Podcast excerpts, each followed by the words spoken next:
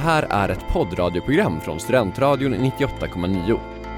Alla våra program hittar du på studentradion.com eller i vår mobilapplikation Studentradion 98,9.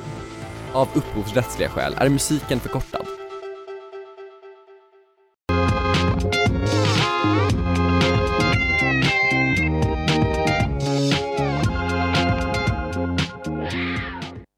Listening to Student Radio 98,9. We are Radio UF, and today we are offering you an update on what happened to all those news stories that we forgot about. I would like to start by reciting a few lines from a poem by Carol Ann Duffy called War Photographer. A hundred agonies in black and white, from which his editor will pick out five or six for Sunday's supplement. The reader's eyeballs prick with tears between the bath and the pre lunch beers. I feel that this poem sums up how well the media view, how the media view and report on events abroad. In Carol Ann Duffy's words, they don't care. But here at Radio UF, we don't want to fall into that trap. We want to keep discussing world affairs and not forget important stories from across the world. But I'm not alone in the studio today. Would you like to introduce yourselves and tell us what topic you will be discussing? All right, so I'm Isaac here. I'll be talking today a bit about development of the coup in Myanmar, as well as looking a bit on the developments in the Strait of Taiwan, as well as Hong Kong. And hi, my name is Melina, and I will be talking about the conflict happening currently happening in the Ethiopian Tigray region. Great. Uh, my name's Greta. I will be updating you on all things Eastern Europe, so I will be focusing on Russia and Belarus. I'll be hosting today with Isaac, and Melina and Amanda will be our joint technicians. So stay tuned because we'll be right back after this. Uh, welcome back. You're listening to Student Radio 98,9. You just heard Sulit Born by Bella Leonet. We are Radio UF, and today we're updating you on forgotten world events. My first episode at Radio UF was back in November on the events in Belarus, and I would really like to update you and myself on Europe's last dictatorship. To remind you, mass protests began to take place across Belarus after dictator Alexander Lukashenko claimed victory in a presidential election in August, widely condemned as rigged. However, from December, protests were getting smaller but more creative. The simple colours of the opposition flag, red and white, have become an important symbol for the protesters. Dances and music in the street are another way people have shown solidarity with the movement. But as protesters have come up with new methods, the government has made these illegal. For example, one week protesters line the streets showing the peace sign with their fingers or holding up flowers, and the next week, those simple actions will get you arrested. Today, even wearing red and white socks could result in your arrest. I had the absolute privilege to attend a seminar at which Svetlana Tikhanovskaya, the leader of the Belarusian opposition, spoke. She does not interpret the slowing down of protests as a slowing down in momentum. She said that large protests have become small, regular, local protests, which can be just as effective. However, as the months have progressed, the movement does appear to be dying out. Most activists today are either scared, jailed, or exiled. On the 25th of March, Victory Day, Tikhanovskaya called for another round of protests. However, the price of protesting has risen since last autumn, now carrying a serious prison sentence. There are currently over 290 political prisoners in Belarus, and more than 2,500 activists, protesters, and journalists have faced criminal charges. The protest movement is also suffering from a lack of morale. Many people don't believe that protesting will oust Lukashenko anymore. Moreover, the opposition is beginning to splinter now, with new movements emerging, run by Viktor Babariko and Pavel Latushko, among others. This has even led to questions of whether- Tikhanovskaya, despite being the international face of the movement, can speak for the Belarusian opposition anymore. She has no party to back her up. That said, the new parties also seem doomed to fail, as they may not even be allowed to register. In fact, not a single opposition party has ever been re- allowed to register over the last 20 years. Victory Day was also used to call for tougher sanctions on Lukashenko's regime. As explained opposition leader Latushko, we are talking about repressions against hundreds of thousands of Belarusians. And at this moment, you are saying that the sanctions against 88 people and seven enterprises that have no significance for the country's economy are sanctions? Well, Lukashenko, unfortunately, only laughs at this. The international reaction to the protest has, in Tikhanovskaya's words, been very modest, which is problematic as she feels that political transition can only succeed with united Western support. It seems to be mainly Central and Eastern European countries that are leading the charge to support Belarus. For example, whilst French President Emmanuel Macron was the first leader to meet Tikhanovskaya, he has not met her since. It's clear that more co- consistent support is needed to keep the pressure on Lukashenko to resign. That's why it's so important for us to keep talking about these issues, to keep them in people's minds and on the government agenda. However, the situation in Belarus isn't dire. Just because the protests are dissipating, it doesn't mean that all opposition is dead. Art and culture have been mobilized as means of protests. And what's more, this month, 10 people have filed a criminal complaint in Germany against Lukashenko for torture and crimes against humanity. German lawyers have evidence of at least a thousand, ca- oh, sorry, at least a hundred cases of torture in Belarus. In some ways, Belarus is a silver lining in a Europe increasingly toying with liberal values. It gives us hope that the will for freedom is there. We are willing to fight when our rights are being taken away. The issue is, as one protester puts it, what is going on now is not so photogenic. It is it is impossible to take pictures in prison cells where people are being tortured every day, meaning that the current forms of opposition are less likely to catch media attention. That's why it's so important for us to continue the dialogue.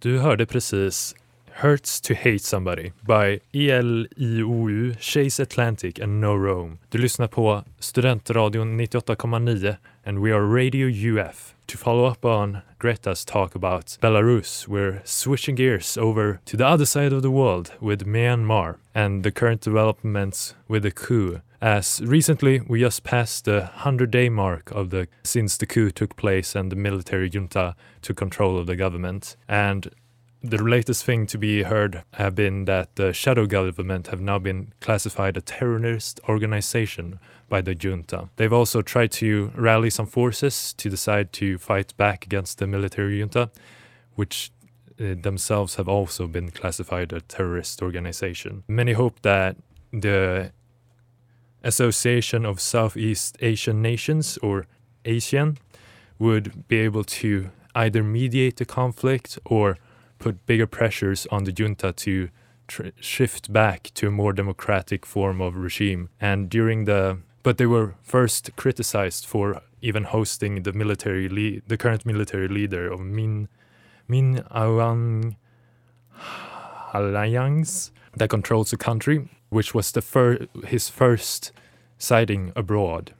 And during this talks, the the hope was that they would cease violence, especially against the civilians, to make the country reach some semblance of normality, which they seemingly agreed to. But once he returned home to uh, Myanmar, he declared that he won't cease any violence against the unjust protesters until the situation in Myanmar has stabilized. Currently, it seems like Myanmar is standing alone, even though Antonio Guterres, the current UN Secretary of State, have or current UN Secretary, have expressed his support for Myanmar, as well as some nations having levied sanctions against different military leaders of the of the junta. It still seems to be ineffective in countering the violence that is cur currently being perpetrated in the country. As it stands right now, it looks like there's no end in sight. I guess Corona currently also limits the ability of the international community to make hands-on approach, though that might also just deteriorate the situation. Hopefully, fall down into civil war, but it might very well be the next stage of the development in Myanmar. We'll be right back after this. You just heard Summer Fling by Honey. Du lyssnar på Studentradion 98,9. This is Radio UF. So take us from one part of the world to the next. We're going back into Africa and Melina to update us on the current situation in Ethiopia. Absolutely. Thanks a lot, Isak. In last November's Radio UF episode, Amanda gave us an, an, overview of what was happening in Tigray, Ethiopia's northernmost region, and she explained the main reasons underlying the armed conflict. Tigray got a lot of media attention around that time, as fighting has just broken out. Even though the conflict was not making the international headlines anymore in the following weeks, it was still pretty easy to get updates on the tension's evolution. But as time went by, Tigrayan news got progressively replaced by other issues, so here's an attempt to provide you with the la latest developments. First of all, just to give you a bit of a background, here's how the war broke out. It's a very simplified explanation. If you want to learn more about it, make your own research. but yeah, so there were tensions between the Ethiopian federal government and the Tigray regional government, which was led by the Tigray People's Liberation Front, also known as TPLF. Those tensions erupted into an open uh, armed conflict since the federal government decided to postpone regional elections in August 2020 due to the COVID crisis. The TPLF was opposing that elections deferral and decided to hold the elections in September anyways, which did not but lead to an escalation in the discord between the two parties. When the TPLF attacked a mi military base in Tigray's regional capital Mekele, Ethiopian Prime Minister Abiy Ahmed sent the army to the region. And the conflict is still going on. Aid workers say that heavy shelling and gun battles raged in five different parts of the region in early May. It is hard to, go to gauge the situation, however, as the government has restricted journalists in Tigray. But there is no clear end in sight to the conflict, said UNICEF spokesperson James Elder after returning from a visit to Ethiopia in late April. The fighting is causing a complex and acute humanitarian crisis. According to the International Organization for Migration, IOM, over 1 million people are displaced across Tigray and neighboring Amhara and Afar regions. Armed conflicts represent particularly challenging contexts for humanitarian organizations, as warring parties often su suspect NGOs of being biased or even spying for the other sides. According to a, a CNN re reportage published yesterday, Eritrean troops disguised as Ethiopian military are actually blocking humanitarian aid from entering certain locations, such as the currently besieged city of Aksum. And that's another new feature of the hostilities the alleged presence of Eritrean troops in the region. On March the 26th, the Ethiopian Prime Minister said that Eritrea had agreed to withdraw troops from the border area. However, the Eritrean government itself has never confirmed that its troops are in Tigray. But CNN journalists witnessed that Eritrean forces were working hand in glove with the Ethiopian government, assisting in a merciless campaign against the Tigrayan people. In some pockets, apparently, the Eritrean forces are actually in full control and they are waging a reign of terror and even threatening medical staff in the hospitals. Hostilities in Tigray have also been accompanied by serious violations of international law, possibly amounting to war crimes and crimes against humanity. And there is evidence that widespread and systematic sexual violence is perpetrated by men in uniform. Rape is used in Tigray as a weapon of war, and according to several media and political experts, the conflict bears the hallmarks of genocide and has the potential to destabilize the wider Horn of of Africa region. We'll be right back.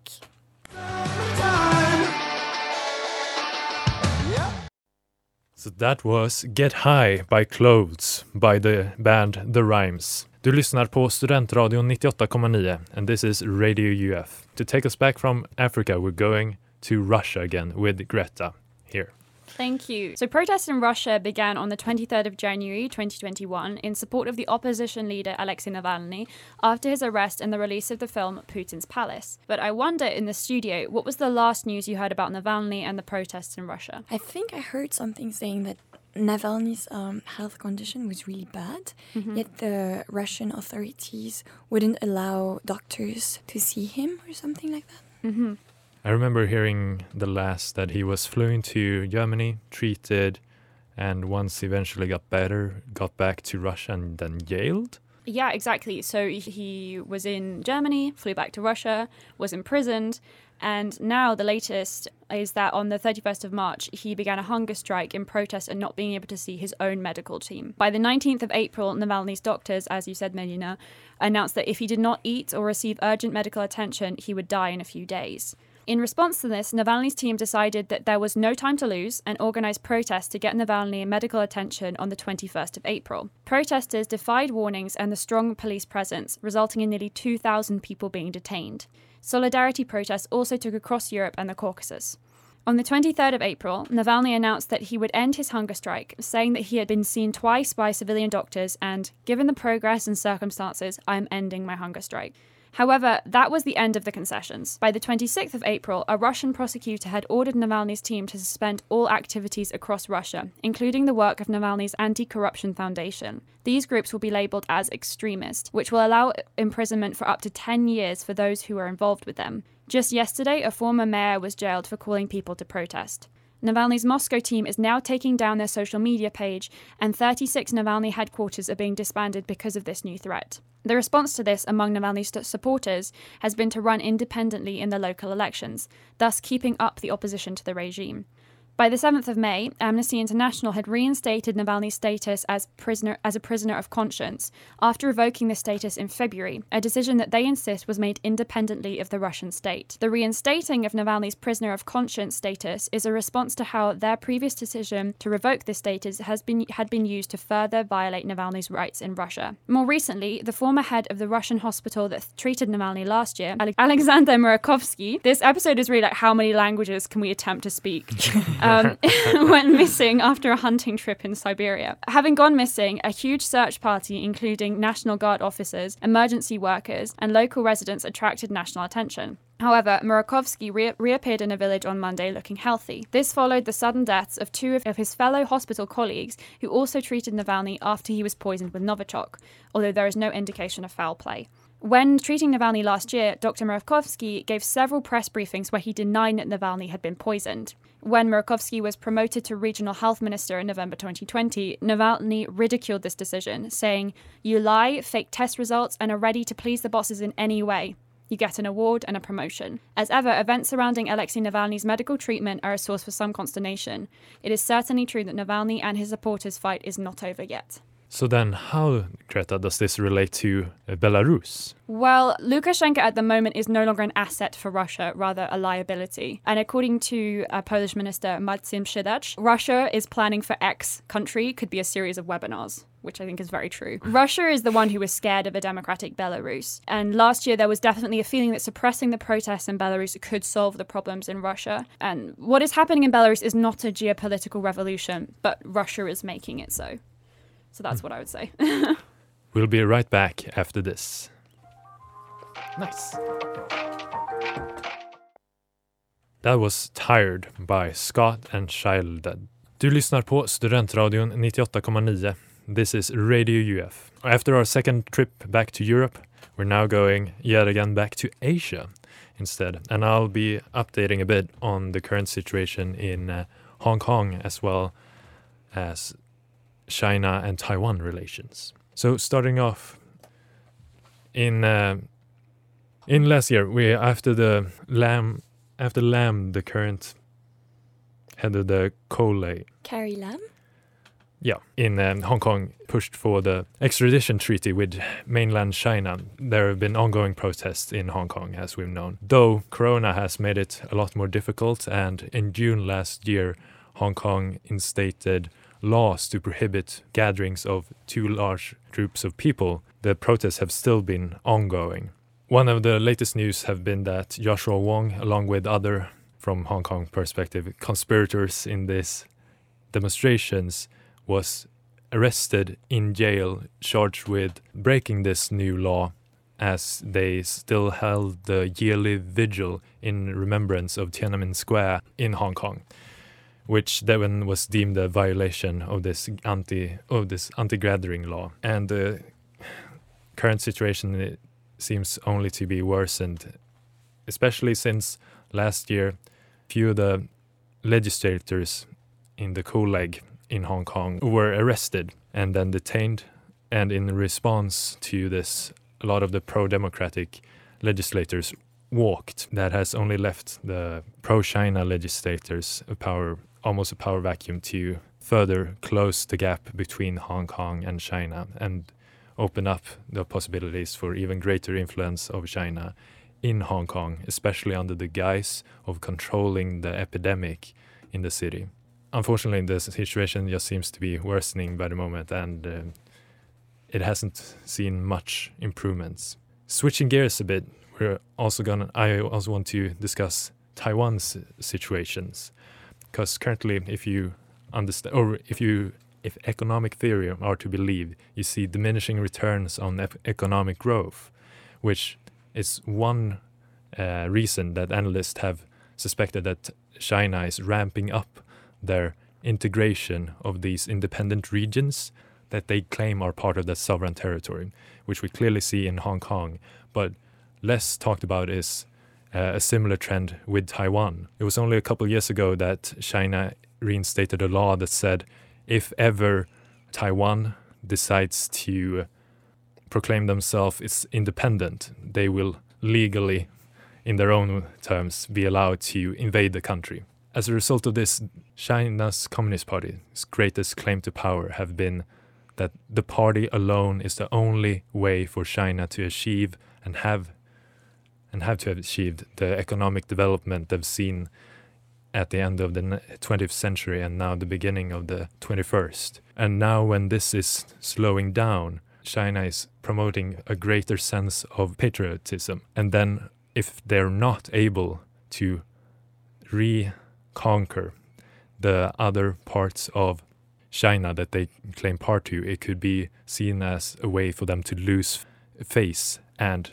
reduce their possibility to uh, hold power in China. So, for that reason, they have greatly increased their incursions on Taiwan exclusionary zone, which currently is flyovers with planes.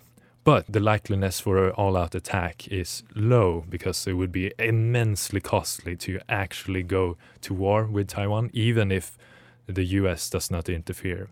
What they can do, however, is when they do these incursions into Taiwanese airspace, uh, they trigger a response from the Taiwanese defense, which makes them scramble jets. And this, when you compare it, the cost for both countries to do this is high, but compared to China, Taiwan is a relatively small economy, which makes it a, hu- a larger economic drain for Taiwan to respond to these airspace incursions. So it's a way to, without actively promoting war, risking interference from the international community, they can still drain the resources of Taiwan. Try and soften them up so they'll be more prone to reintegrate with the greater China. So we'll be right back after this.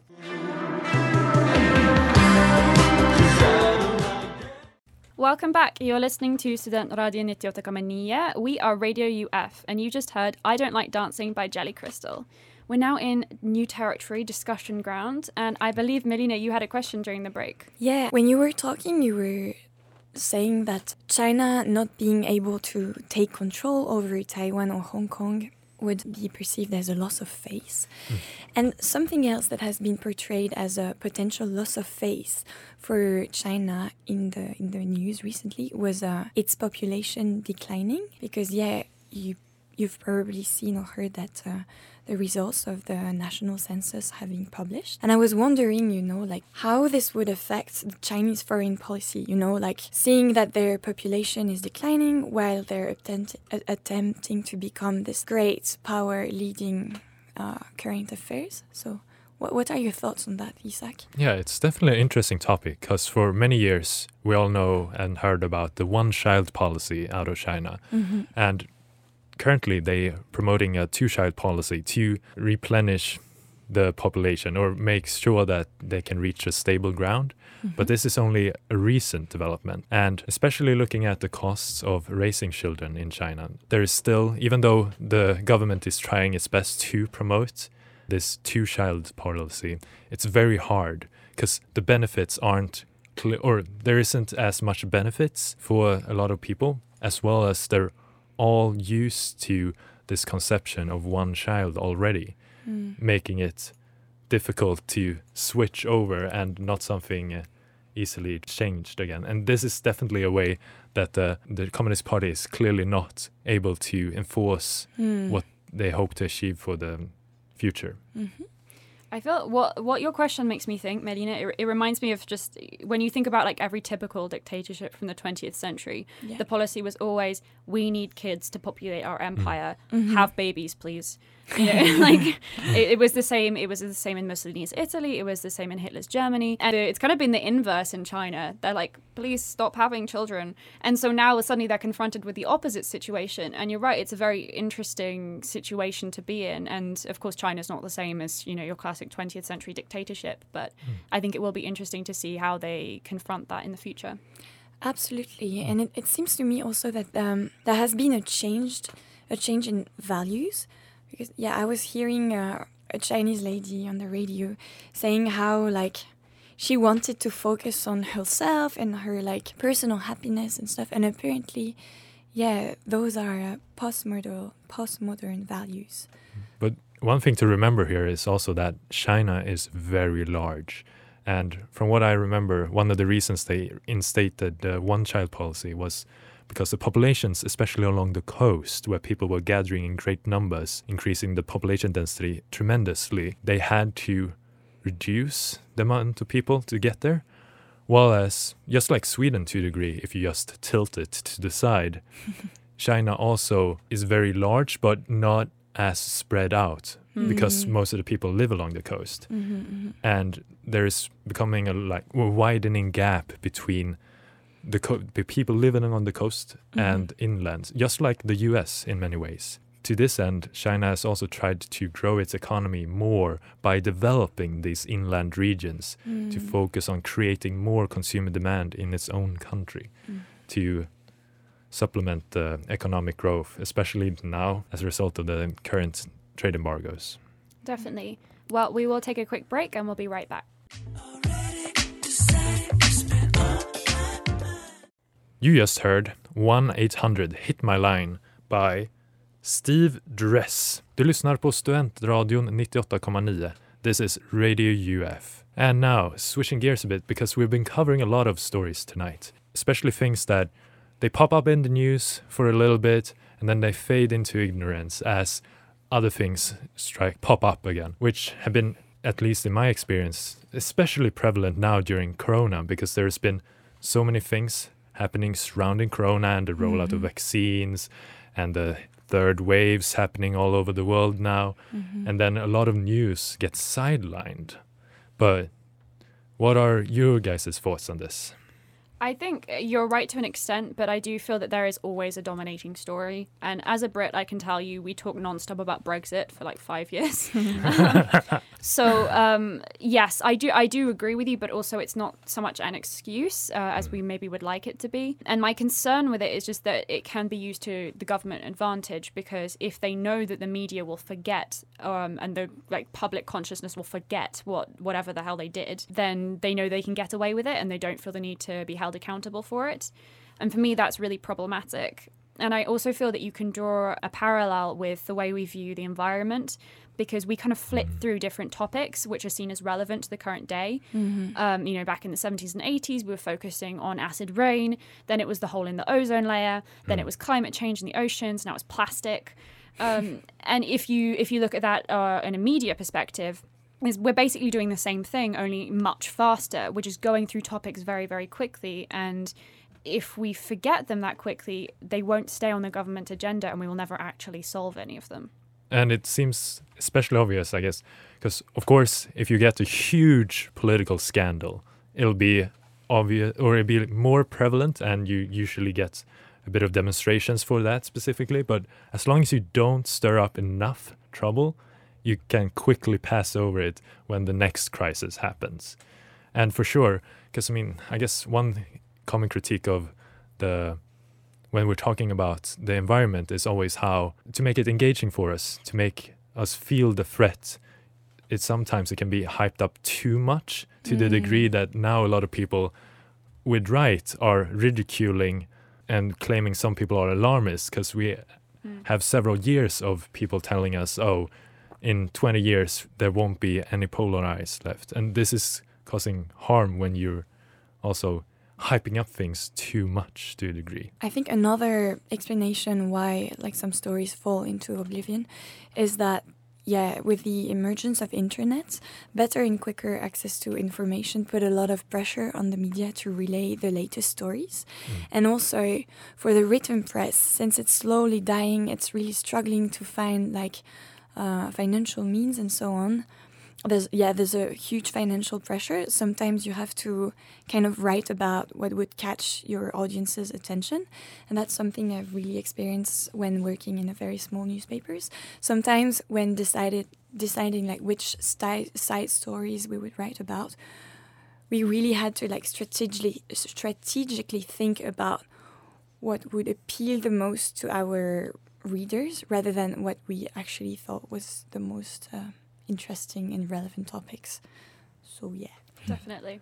And one problem I'm feeling, probably because of our globalized world, is just how much things are happening around the globe, which creates an information overload where if you're interested in the news, you risk being fed too much information to a degree where you get exhausted by all the problems around the world and then you just shut off and don't even forget to pay attention to important issues at home. But to end on a sober note, I'd ah. say the still the news is still very relevant and because we're talking about it and hopefully someone is out there listening, it's clearly not gone too far yet. But thanks for listening this week. We'll be back next week. Take care. And the conclusion is tune in next week. Yes. Bye.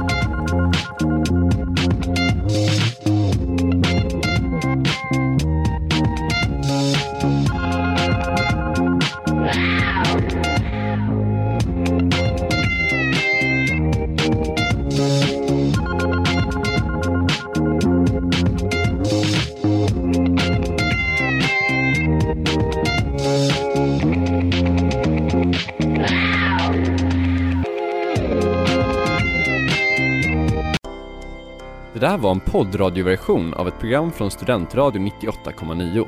Alla våra program hittar du på studentradion.com eller i vår mobilapplikation Studentradion 98,9. Att lyssna fritt är stort, att lyssna rätt är större.